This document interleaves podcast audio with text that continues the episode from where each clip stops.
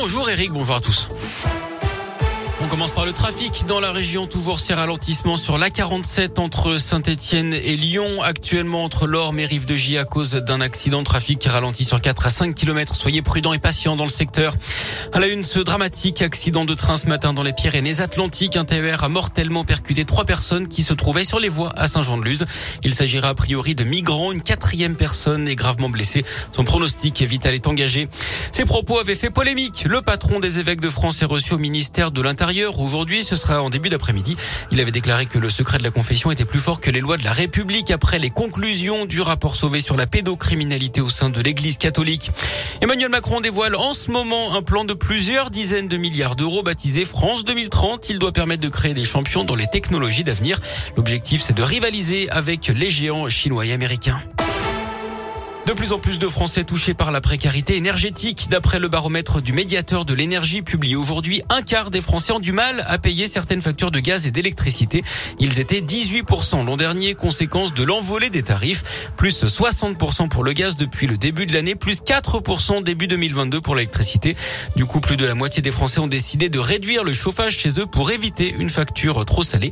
La précarité énergétique qui devrait toucher cette année plus hein, que les 6 millions de ménages qui ont droit au chèque énergie. Autre coup dur pour les finances, le prix du litre de gasoil en France en moyenne 1,53€. Un prix record qui vient d'être atteint, c'est 10 centimes de plus qu'il y a un mois. Nouvel exemple de la flambée en ce moment des prix de l'énergie. La Commission européenne doit justement dévoiler demain une série de mesures temporaires pour y faire face.